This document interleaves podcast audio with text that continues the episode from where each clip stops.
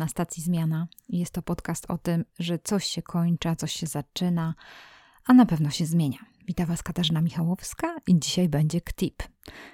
KTIP to jest takie miejsce, w którym chcę podzielić się jakąś inspiracją, myślą. Zazwyczaj, jak jestem po jakiejś konferencji albo coś przeczytałam, zapraszam serdecznie na KTIPa.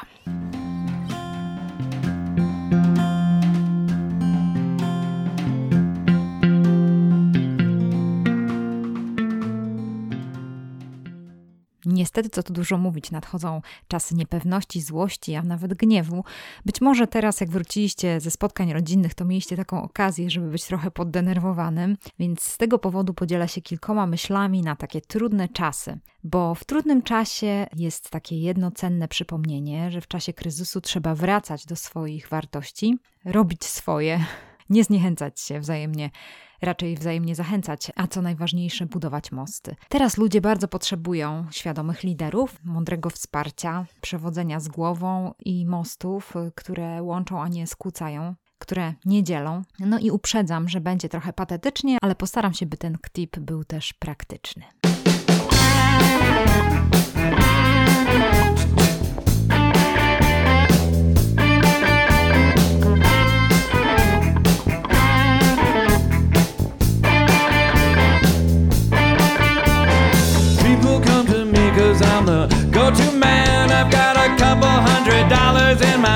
Coffee can. I got a pair of extra tickets in my pickup truck. Go tell me what you need and I will. I'll set you up. I'll set you up.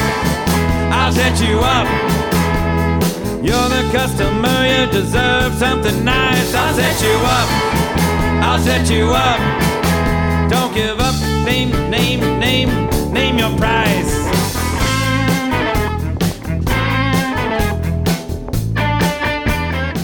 Tak jak mówiłam, dzielę się często, kiedy wracam z jakiejś konferencji. Ja byłam ostatnio na konferencji GLS w Krakowie, Global Leadership Summit. Co roku uczestniczę w tej konferencji i Zawsze wracam z teczką inspiracji, pomysłów, bo był to dla mnie taki czas wytchnienia. Spotkałam liderów podobnych do mnie, takich, którym zależy na drugim człowieku, którzy szanują innych, starają się zmieniać świat na lepsze, robiąc wiele społecznych działań i dostrzegając potrzeby innych. Mm, zainspirowało mnie na tym GLS-ie małżeństwo Krzysztofa i Henryki Krzywonos-Strycharskiej. Kupiłam na urodziny książkę dla mamy. E, pani Henryka i Krzysztof podpisali mi ją, ale chciałam ją wcześniej przeczytać, zanim mamy nam na urodziny. Właśnie to było ciekawe, bo wcześniej nagrałam rozmowę z Natalią Laskowską i już tam wspominałam o tym, że kiedyś wpadł mi w ręce reportaż mm, na temat rodzinnego domu dziecka prowadzonego przez Henrykę i Krzysztofa. I właściwie Henryka z Krzysztofem rozpropagowała ideę rodzinnych domów dziecka w Gdańsku. Moim zdaniem to właściwie chyba każde miasto ma swojego lidera, który był takim piewcą tej idei pomagania dzieciom i też takiego myślenia o tym, żeby nie było sierocińców, a domy, w których dzieci mogą dostawać to, czego życie im nie dało, bo dzieci do takiego domu wchodzą z zestawem traum i swoich utrapień i dobrze by było, gdybyśmy im tych ciężarów większych już nie dokładali, tylko pomogli w procesie dojrzewania i usamodzielniania się. I Strycharskim to się udało. Oni przyjęli do swego domu 12 dzieci i u- ujęło mnie to w książce, że Krzysztof definiuje na przykład cel wychowawczy jako coś takiego, że lepiej wychować szczęśliwego rzemieślnika niż nieszczęśliwego profesora. Nadmienię tutaj, że Henryka Krzywonos to jest pani tramwajarka, która w 1980 roku zatrzymała tramwaj w Gdańsku jej mąż Krzysztof Strycharski zdecydował się napisać o niej książkę, by nie została zapomniana jej historia. I tak naprawdę ta historia nowożytna, ona szybko przemija i dzieci uczą się tej historii, ale już nic z niej nie rozumieją, więc Krzysztof napisał książkę dla swoich dzieci. Z tego powodu zdecydowałam się, żeby przeczytać chociaż fragment tej książki dla Was. Co to się stało, jeżeli chodzi o Henrykę Krzywonos i dlaczego mówi się o niej pani tramwajarka? Oto jak zaczął się strajk komunikacji miejskiej. Henryka, jak zwykle, poszła rano do pracy. Jechała swoim tramwajem numer 15 z Nowego Portu do Wrzeszcza i myślała: Zatrzymać, nie zatrzymać. Zatrzymać, nie zatrzymać. A jak mnie zlinczują? Przecież ci ludzie jadą w większości do pracy, wściekną się, jeśli tramwaj stanie. A przy operze bałtyckiej zdecydowała: to był impuls. Proszę państwa, ten tramwaj dalej nie pojedzie, krzyknęła. Dodała, że to w związku ze strajkiem w stoczni, a może, że w ramach poparcia strajkujących. Nie pamiętała dokładnie swoich słów. Targały nią zbyt duże emocje. Była przekonana, że teraz zaczną się wyzwiska, ale nie. Pasażerowie zaczęli klaskać. Była w szoku. Prawie się rozpłakała, bo spodziewała się zupełnie innej reakcji. Podszedł do nich jakiś nieznajomy. Nazywam się Zdzisław Kobyliński, jestem z PKS-u, odezwał się. Bo Henryka zatrzymała tramwaj, ale tak naprawdę nie wiedziała, co ma dalej z tym zrobić. Po chwili podjechali do niej kierowcy autobusów i wspólnie zdecydowali, że zjeżdżają do zajezdni autobusowej na ulicy Karola Marksa, która została siedzibą Komitetu Strajkowego Wojewódzkiego Przedsiębiorstwa Komunikacyjnego. 16 sierpnia rano na stocznie zawiózł Henię żukiem Wiesław Talaśka. Potem Wiesiu za swoją działalność opozycyjną zapłacił więzieniem i przymusową emigracją, najpierw do Niemiec, a docelowo do USA. Henryka weszła na stocznie jako przedstawicielka pracowników komunikacji z poparciem dla strajkujących, a tam usłyszała, że właśnie ogłaszają zakończenie strajku. Dyrekcja przyjęła postulaty załogi, m.in. przywrócenie Anny Walentynowicz do pracy i podwyżki płac. W oczach jej pociemniało. Pomyślała, że jak wróci teraz do zakładu, to koledzy przywiążą ją do dwóch tramwajów i rozerwą jak żabę. Weszłam na jakiś wózek i krzyczałam do ludzi różne rzeczy, wspomina. Skąd jestem, jak się nazywam, żeby wracali do stoczni, że to nie może się tak skończyć, że sami nie damy rady i dodaje. Prawda była taka, że ja się gówno na tym znałam, na strajkach, negocjacjach czy polityce. Mogłam tylko wrzeszczeć, co mi do głowy przychodziło.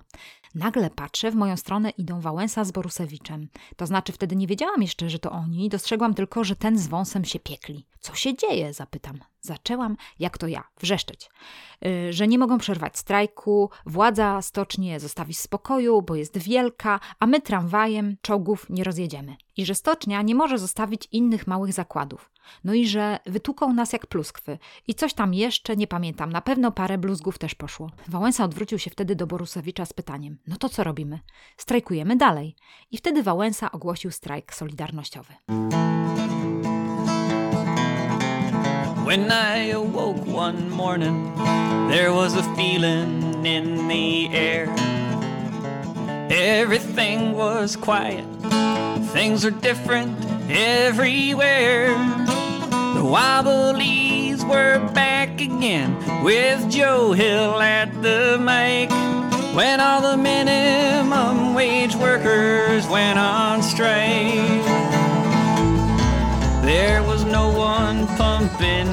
Gasoline, no one driving from town to town. No one at the registers, all the highways were shut down. The cars were stuck in the garage, CEOs on bikes. When all the minimum wage workers went on strike.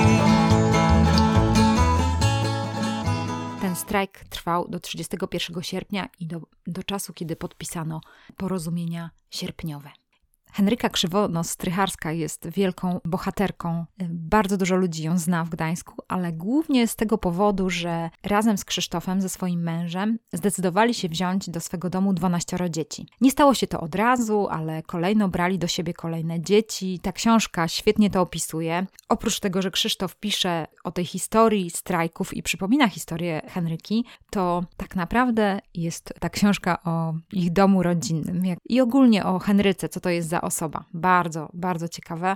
Henryka ma taką przypadłość, tak jak nawet e, słyszeliście, że jej porywy serca często decydują o sytuacji, w której się znajduje jej rodzina, czy to, co się wydarzyło wtedy z tym tramwajem. Ale myślę sobie o tym, że Henryka po prostu ma porywy serca i decyduje się bez konsekwencji, bez myślenia o konsekwencjach, robić to, co słuszne, co jej się wydaje słuszne i co jest zgodne z jej wartościami. Przejrzysta osoba, ciekawa. Zachęcam Was do przeczytania tej książki. Henryka Krzywonos-Strycharska i Krzysztof Strycharski zaadoptowali starego psa, babcię z domu świętego Alberta, wzięli do siebie kiedyś jeszcze dwoje dzieci po powodzi we Wrocławiu. Nie oglądali się na nic. Według zasady trzeba pomóc i jestem pełna podziwu dla nich, jeśli chodzi o ich zaangażowanie.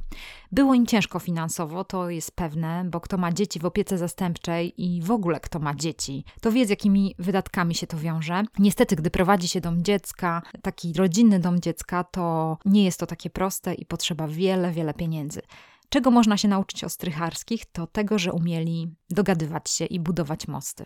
Przywołuję właśnie ich przykład ze względu na to, że są dla mnie taką inspiracją i to spotkanie z nimi w Krakowie było taką mega inspiracją dla mnie, żeby zacząć myśleć o tym, co to znaczy budować mosty, jak to robiła Henryka, jak to robił Krzysztof. Henryka, taki Wałęsa w spódnicy, rewolucjonistka, tak mi się kojarzyła, a z drugiej strony kiedy ją poznałam bliżej, to widzę, jakie ma dobre serce i jak nie boi się różnych wyzwań, nie boi się robić dobrych rzeczy. Wydaje mi się, że jest ciągle wierna zasadom, szuka porozumienia i to jest ciekawe, że przez całe życie włączała do czynienia dobra wielu ludzi po przeciwnych stronach barykady.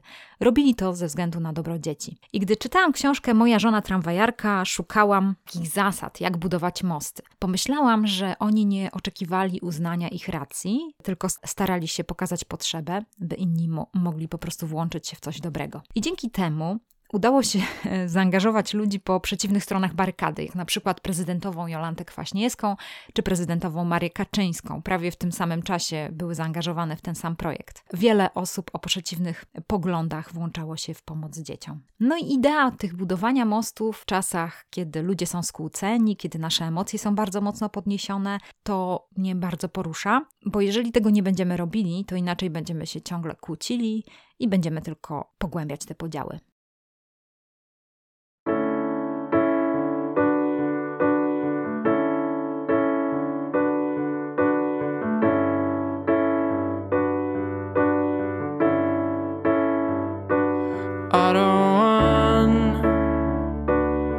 Be found by the circus tonight. Let a storm find its way to me today.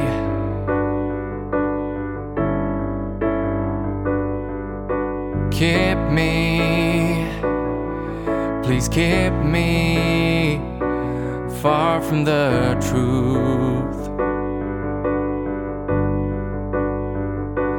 I was calm as a dawn started breaking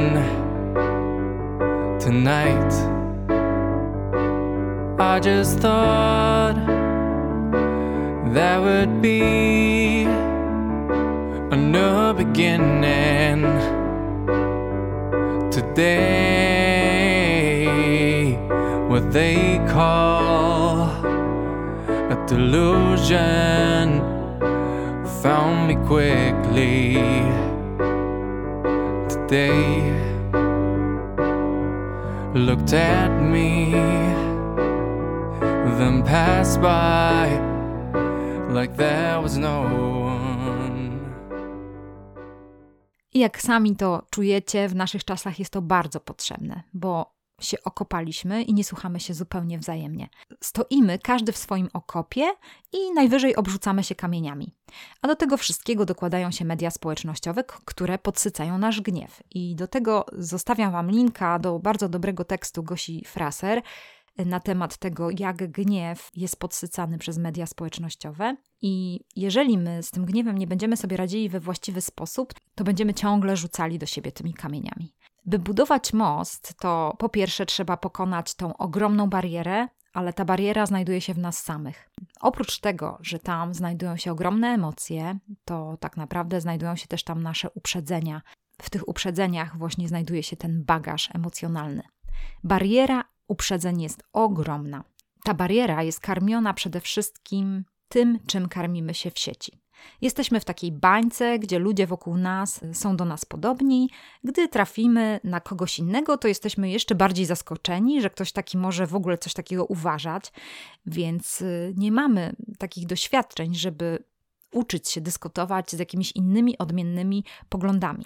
I niestety to jest zgubne bo zaczynamy myśleć, no, jak można tak sądzić, kto to jest, i później jeszcze bardziej będą się nam włączać stereotypy i będziemy w jakiś sposób, żeby poradzić sobie z tymi negatywnymi emocjami, które się pojawiają, będziemy szufladkowali.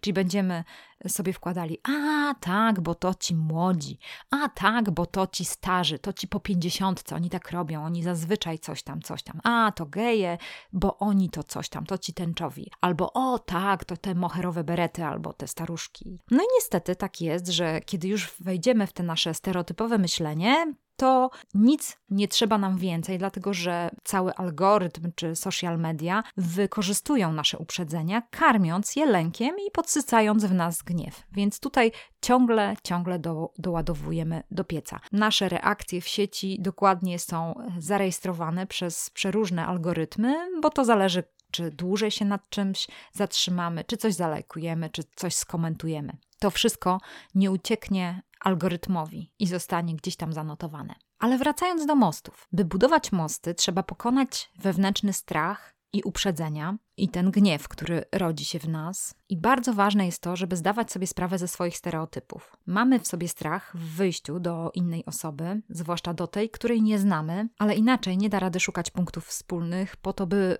zbudować most. By szukać punktów wspólnych, potrzebujemy ciekawości drugiej osoby, ciekawości wypływającej trochę z dziecka kto to jest, dlaczego tak uważa. By zbudować sobie ciekawość, potrzebujemy zadawać pytania, może naiwne, ale do zbudowania mostu warto je zadawać.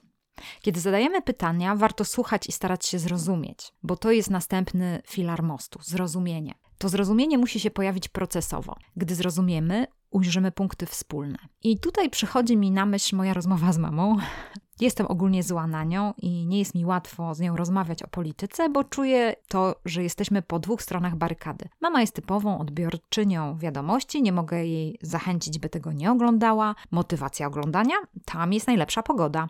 To jest dopiero zbudowany most z odbiorcą, podawanie dobrej pogody. Mhm. I ostatnio miałyśmy rozmowę o tych strasznych uchodźcach i okropnym Łukaszence, który nas atakuje. No i musiałam przejść barierę własnych uprzedzeń i własnej złości.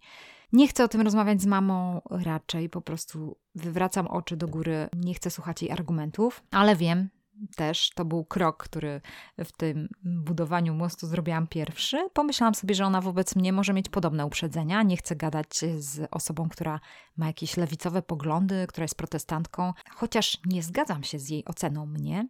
To wiem, że ona tak może uważać. I w takim wypadku, kiedy to uznałam, przebiłam się przez mój wewnętrzny mur uprzedzeń i zaczęłam pytać mamę o jej zdanie na temat sytuacji na granicy najgorzej. Nie było mi wcale łatwo tego słuchać, nie było. Z bliskimi to ogólnie nie jest tak łatwo, bo jakoś trudniej jest bliskim okazywać łaskę. Nie wiem jak to działa, ale szybciej włącza się dawanie rad albo jakieś osobiste kazanie w jakiejś kwestii, szybki gniew, szybka reakcja, jakoś to wszystko się przykleja. Może dawne rozmowy się przyklejają do tego, ale jakimś cudem wpadło mi do głowy pytanie: mm, Mamo, ale ty też przeprowadziłaś się z Wilna do Polski, tam nie było dla was przyszłości. Jak myślisz? Czy możemy w ogóle pomóc jakoś tym ludziom? Może można było się jakoś dogadać? Przecież eskalowanie tego konfliktu nie ma sensu. Dokąd to prowadzi? Do wojny? Tam przecież cierpią ludzie. Może stworzyć im jakieś lepsze warunki, może trzeba było szukać rozwiązań, a nie tylko narzekać na Łukaszenkę. Przecież to w ogóle nic nie daje. Jesteśmy tylko wkurzeni, to tylko rośnie agresja wobec naszego sąsiada. No wiem, że powiedziałam za dużo, no już trochę taki, wiecie, prawie, że weszło w takie kazanko, więc to trzeba przemnożyć przez współczynnik braku łaski. Jeżeli bym rozmawiała z obcą osobą, pewnie bym się bardziej zamknęła, czyli bym zadała pytanie i raczej bym więcej słuchała, ale z powodu tego, że jesteśmy jednak blisko z mamą, to mama zaczęła myśleć i zaczęła się jakaś dyskusja konstruktywna między nami i zaczęłyśmy szukać rozwiązań. Też mama wpadła na pomysł, że może wspierać takie organizacje, które pomagają tym ludziom, żeby jakoś pomóc im. Może można było zrobić to, może tamto. I czułam, że w tej rozmowie zaczęłyśmy w ogóle budować jakiś most. Pierwszy raz miałam wrażenie, że doszłyśmy do takiego momentu, że możemy się dogadać. Ona coś powiedziała Łukaszence, który chce terroryzować Europę. Ja oczywiście się z tym zgodziłam. Rozmawiałyśmy o Unii Europejskiej, jak ona mogłaby w tym pomóc Polsce. Tutaj też miałyśmy kilka myśli. Miałam wrażenie takie, że stał się cud, bo w końcu się spotkałyśmy w naszej rozmowie, zbudowałyśmy most i się zrozumiałyśmy. Nie powiem, że to jakoś mamy zmieniło i teraz ona zrezygnuje z oglądania wiadomości, ale przynajmniej mogłyśmy się gdzieś spotkać na polu potrzeby ludzkiej, że warto ludziom pomagać, że nie chcemy, żeby ludzie umierali, że nie chcemy, żeby byli pozostawieni. I tutaj przypominam sobie moje spotkanie z siostrą Anną Bauchan. To jest taka streetworkerka, która pomaga kobietom z ulicy. Robiłyśmy z dziewczynami taki projekt edukacyjny, który wiązał się z y, taką akcją przeciwdziałania handlu ludźmi. Jeżeli chodzi o handel ludźmi, to głównie chodzi o prostytucję. Jest to bardzo skomplikowany proceder i oczywiście bardziej opłacalny niż narkotyki, bo narkotyk sprzedasz raz, a człowieka sprzedasz wiele, wiele razy. Siostra Anna jest znaną osobą, prowadzi stowarzyszenie Pomoc, które pomaga kobietom i dzieciom w kryzysowych sytuacjach, dotkniętym przemocą, ofiarom współczesnych form niewolnictwa, oraz ich rodzinom. Ona też się spotyka z rodzinami. I tak naprawdę jest to nieliczna z organizacji pozarządowych w Polsce, które zajmują się w ogóle przeciwdziałaniem handlowi ludźmi. Jest jeszcze kilka, między innymi Daniela Hoppe zajmuje się również tym tematem. Warto zerknąć. Zostawiam Wam linka do tej fundacji. Jeśli mamy do czynienia z siostrą z Kościoła katolickiego, to można mieć różne wyobrażanie jej sposobów działania i narzędzi, jakie używa. I kiedy miałam okazję porozmawiać z siostrą Anną i spojrzeć jej w oczy, to zobaczyłam w niej naprawdę ogromną siłę. W ogóle to było niesamowite, bo ona jak wyszła na scenę, to miałam wrażenie, że wow, po prostu mówi anioł. Naprawdę ma taką jakąś wewnętrzną siłę i miłość, którą obdarza każdego bezgranicznie niesamowite. Jeżeli będziecie mieli okazję, to polecam. I to było coś niesamowitego, bo siostra Anna mi powiedziała coś takiego, że wchodzi we współpracę z każdym, kto widzi tę potrzebę, którą ona też widzi. Wchodzi we współpracę ze stowarzyszeniami, które chcą również wyjść do kobiet. I między innymi Stowarzyszenie Lambda, które wydawałoby się daleko, ono również włączyło się do akcji siostry Anny i walczyło z tym samym procederem. Im również zależy na kobietach i siostra zupełnie bez uprzedzeń weszła we współpracę, by ratować kobiety. Dwa skrajne poglądy, dwie barykady spotkały się ponad podziałami, można się dogadać, ale trzeba pokonać swoje uprzedzenia, swoje stereotypy i po prostu zrobić coś dobrego. Można by mnożyć takie działania, one nie są takie spektakularne, trzeba ich trochę poszukać, trzeba rozmawiać, bo nie są medialne, bo wtedy oczywiście włącza się hejt, można je wykorzystywać politycznie, krytykować, ale między innymi ksiądz Kaczkowski, który jeszcze nie był modny, prowadząc swoje hospicjum zawsze odwoływał się do otwartości, przełamywania barier, przełamywania tych swoich stereotypów, niechęci. Nadrzędnym celem była godna śmierć, odejście człowieka. Każdy jest w tej materii bezbronny, dlatego twierdził, że możemy całe życie przeżyć w bojaźni i tak zwanym przykucu, ale możemy też przeżyć swoje życie wyprostowani i dumni. W związku z tym, że niedługo wyjdzie film o księdzu Janie Kaczkowskim, to polecam przeczytanie takiej książki Sztuka życia bez ściemy księdza Jana Kaczkowskiego, którą napisał. Teraz może coś osobistego znowu, bo budowanie mostów jest wpisane w moją misję życiową. Wciąż każdego dnia patrzę na siebie i widzę, jak wiele mam w sobie ograniczeń i utartych ścieżek klasyfikowania, szufladkowania. Ten jest taki, ten jest taki. I wiele, wiele razy muszę przebijać się przez swoje ograniczenia, by pomyśleć: OK, on jest taki, ale czy mogę go zrozumieć? Ona jest taka, ale czy mogę wyjść do jakiegoś dialogu? Czasami czuję się przez te osoby wykorzystana, zraniona, ale wtedy muszę też budować swoje zdrowe granice i mówić nie, na różne formy działania. Na przykład, gdy angażuję się w projekt, już wiem, ważny jest dla mnie nie tylko cel tego projektu, ale również droga do tego celu. Ważne jest dla mnie, w jakim stanie dojdziemy, gdy ten cel zrealizujemy. Dlatego osobiście bardzo ważny jest charakter lidera, który prowadzi dany projekt, jego sposób prowadzenia grupy, jak on to robi, czy jest to proces wyniszczający, czy jest to proces budujący. Bo nie sposób jest coś zrobić razem i całkowicie się wyczerpać, więc potrzeby tej grupy czy zespołu są dla mnie tak samo ważne, jak też zrealizowanie celu w organizacji czy w tym procesie. Ale czy strach przed spotkaniem takich ludzi, czy strach przed spotkaniem takich liderów ma mnie hamować przed próbowaniem budowania mostów, przed próbowaniem wejścia w dialog? No nie, zwłaszcza, że to jest wpisane w moją misję życiową. Nie mam wpisanego w moją misję życiową świętego spokoju więc zapewne go nie zaznam. Ksiądz Kaczkowski mówił o tym, że bliskości da się nauczyć, że można wejść w bliskość, że można próbować, bo w gruncie rzeczy wejście w taki dialog, łamanie swoich uprzedzeń, zadawanie pytań, wejście w taką rozmowę z daną osobą to jest pewna bliskość. A kiedy wchodzimy w bliskość, to tam jest też miejsce, gdzie można być zranionym. Podsumowując, jak budować most? Na pewno warto zacząć od siebie, przebić się przez opór własnych założeń, To jest ta samoświadomość klasyczna nazwa tego, chociaż ciężko jest być samoświadomym, kiedy tak ciągle pędzimy i gdzieś biegniemy. Na pewno jest coś takiego w nas, że jest jakaś niechęć do drugiej osoby, na pewno jest ona karmiona naszymi uprzedzeniami, stereotypami, bo on to, bo ona tamto. Warto zadawać z ciekawością, gdy już mamy świadomość tego, że mamy uprzedzenia, warto obudzić w sobie ciekawość i zadawać pytania. Warto słuchać drugiego człowieka. Jeżeli będziemy aktywnie słuchali, to pojawi się miejsce, gdzie myślimy podobnie, bo pojawi się zrozumienie. Być może pewne potrzeby, które razem można zaspokoić, lub problem, który razem widzimy i który możemy razem rozwiązać. A jeśli tak się wydarzy, to plusem jest to, że poznaliśmy drugą osobę i kolejny raz wyszliśmy ze strefy komfortu i własnych ograniczeń. A z pewnością od tego zawsze należy zacząć. Pamiętajmy, że żyjemy w bańkach i wokół nas są ludzie podobni do nas. I ogólnie Polacy są raczej zamkniętym narodem. Nie mamy wielu obcokrajowców, nie widzimy wokół siebie innych kultur, nie mamy ludzi, którzy jeszcze bardziej różnią się od nas, więc zachęcam, żeby zrobić mały eksperyment i wychodzić ze strefy komfortu. Więc to jest taka praktyczna rzecz, którą możesz zrobić. Staraj się porozmawiać z kimś różniącym się od ciebie. Tak demograficznie, na przykład wiekiem, zawodem, kolorem skóry. Może to będzie staruszka w kolejce do lekarza. Zadaj kilka pytań, posłuchaj, czym ona żyje. To już poszerzy Twoje horyzonty, ale też nauczy cierpliwości, bo może to będzie jakaś długa opowieść, a może krótka, kto wie. By zbudować mosty, musimy poszerzać swoje horyzonty. Tak sobie pomyślałam, że zakończę opowieścią sprzed około 2000 lat, która jest opisana w dziejach apostolskich w 17 rozdziale. Ciekawa jestem, czy ją znacie, bo ta opowieść jest wpisana w moją misję życiową. To jest miejsce, które jest bardzo ważne dla mnie.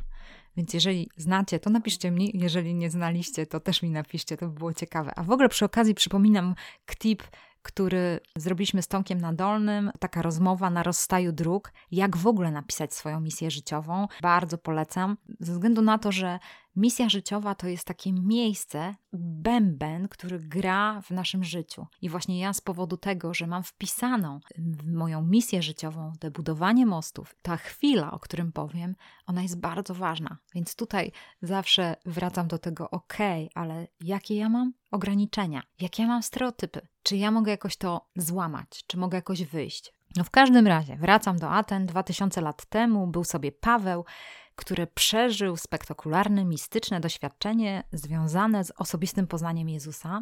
Był wykształconą osobą, znał język grecki. Miał ugruntowane przekonanie jako ortodoksyjny Żyd. I pewnego razu Paweł przechadzał się po Atenach, no i zobaczył tam ołtarze wielu bóstw. Powiem wam tak, dla Żyda, którym był Paweł, to co on tam widział było czymś okropnym. Wyobrażam sobie, że Paweł zmagał się z takimi emocjami jak obrzydzenie, zgorszenie, święte oburzenie, niezadowolenie. Jest nawet opis tego, co on czuł. Jest to opisane, że czuł się wewnętrznie wzburzony. Jak to nazwać? No na pewno był zagniewany, na pewno się wkurzył. Pytanie jest takie, co mógł zrobić ze swoim wkurzeniem? Mógł wziąć kamienie i zacząć rzucać w tych ludzi kamienie, czyli myślę teraz takie współczesne słowa. Mógłby po prostu wylać swój gniew i powiedzieć: O, wy grzesznicy, bałbochwalcy, jak możecie w ogóle coś takiego robić? I w ogóle jeszcze inne słowa mogłyby paść z ust Pawła, ale Paweł decyduje się nie szukać ujścia, jeżeli chodzi o swój gniew. Nie decyduje się na to, żeby było mu lżej. Ja tak samo mogłam na mamę nakrzyczeć, mogłabym na nią nawrzeszczeć, dlaczego jest taka nieczuła na ludzką krzywdę. Co prawda zrobiłam to wiele razy i zrobiło mi się lżej, ale później miałam różne uczucia. Była to chwilowa ulga i niekoniecznie było to związane z tym, że się dogadałyśmy. A teraz, kiedy inaczej do tego podeszłam, w końcu udało się dogadać, chociaż był to o wiele, wiele większy wysiłek. Teraz wracam do Pawła, bo kiedy filozofowie epikurejscy i stoicy chcieli usłyszeć, co ma do powiedzenia ten nowinkarz, wzięli Pawła i zaprowadzili go na aeropag. Aeropag to takie miejsce, gdzie zazwyczaj oddawano komuś głos, bo chciano posłuchać, co on ma do powiedzenia. Tam wypowiadano różne nowe idee, stąd właśnie cała filozofia i na pewno znacie to ze szkoły. Oni chcieli się czegoś nowego od Pawła dowiedzieć. Myślę, że ci filozofowie również przebili się przez swoje uprzedzenia bo chcieli posłuchać kogoś nowego, jakiegoś Żyda, który przyjechał do niej, a przecież pewnie wiedzieli, że ci Żydzi są zupełnie inni niż oni. Myślę, że pokusa wyrażenia własnych emocji przez Pawła była ogromna, ale przez ujście gniewu, przez to, że on by się wściekł, mostu się nie zbuduje. Jeśli Paweł oceniłby tych Greków z punktu widzenia prawa żydowskiego i pewnie słusznie z punktu widzenia jego założeń, z punktu widzenia jego kultury i filozofii, i mógłby powiedzieć: Jesteście bałwochwalcami. Tak z pewnością uważał, bo był Żydem z Żydów. Jednak Paweł tego nie zrobił. Zdecydował się zapakować swoją dumę w słoik i wysłać w kosmos. Paweł, uwaga, i mam tu ogromny szacunek dla człowieka, rozpoczyna takim zdaniem: Widzę, że jesteście pod każdym względem bardzo religijni. Chodząc, widziałem bowiem jedna po drugiej wasze świętości i zauważyłem ołtarz poświęcony nieznanemu Bogu. Grecy mieli różne ołtarze, czczące różnych, różnych bogów, ale mieli też ołtarz, który był poświęcony nieznanemu Bogu. I prawdopodobnie chodziło to o Boga Jahwe i tego Boga nie znali. Paweł, budując ten most, poprzez zniszczenie własnych uprzedzeń, mógł im o tym Bogu opowiedzieć. Czy oni się tym przejęli? Mm, bym powiedziała, że raczej zupełnie nie, więc spoileruję ten 17 rozdział dziejów apostolskich. Właściwie to nawet Pawłowi przerwano tą jego teradę czy tę, tą opowieść, bo to była decyzja słuchaczy, oni po prostu już później tam nie rozumieli o co mu chodzi, ale przejęła się garstka, takie dwie osoby jak Damaris i Dionizy, późniejsi wielcy liderzy zmiany. Dionizy i Damaris są czczeni przez Kościół prawosławny i katolików i podobno dotarli aż do Paryża z dobrą nowiną. Więc w gruncie rzeczy ten odzew, jeżeli chodzi o to schowanie tej dumy Pawła i to, co on zrobił z, ze swoimi emocjami, był pozornie marny. Ale Paweł miał okazję spróbować zbudować most. Zapewne lepiej poznał kulturę Ateńczyków, nie widział w ogóle z tego jakichś wielkich owoców, ale jeszcze nie wiedział, że dwóch liderów wystarczy, by zrobić ogromną zmianę, by zrobić rewolucję. No nie mielibyśmy Europy prawdopodobnie w tym kształcie, gdyby nie most zbudowany przez Pawła wtedy, ze względu na to, że Dionizy i Damaris poszli dalej. Europy o czym myślę? Myślę o demokracji, myślę o pomocy potrzebującym, myślę o edukacji, o zdrowiu, o opiece nad sierotami wdowami, walce z analfabetyzmem. To wszystko przyszło wraz z chrześcijaństwem do Europy. Oczywiście pomijam te wszystkie złe rzeczy, które się wydarzyły, to jest mój, mój wybór, ale skupiam się na tych mądrych i dobrych rzeczach, bo mądrzy liderzy robią swoje dobre rzeczy. Głupi liderzy niszczą te rzeczy, po prostu niszczą.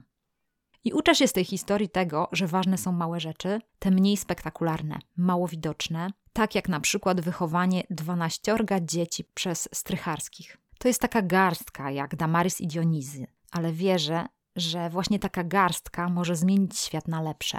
Nie tłumy, nie miliony lajków, nie miliony obserwatorów, ale kilka osób, które zdecydują, by budować mosty. Zachęcam Cię z całego serca, wychodź ze swojej bańki, ze swojego Matrixa, ze strefy komfortu. Buduj mosty. To ma sens. Serio, to ma sens. Życzę Ci wszystkiego dobrego w tych coraz gorszych czasach, ale Ciebie nam właśnie potrzeba. Do usłyszenia.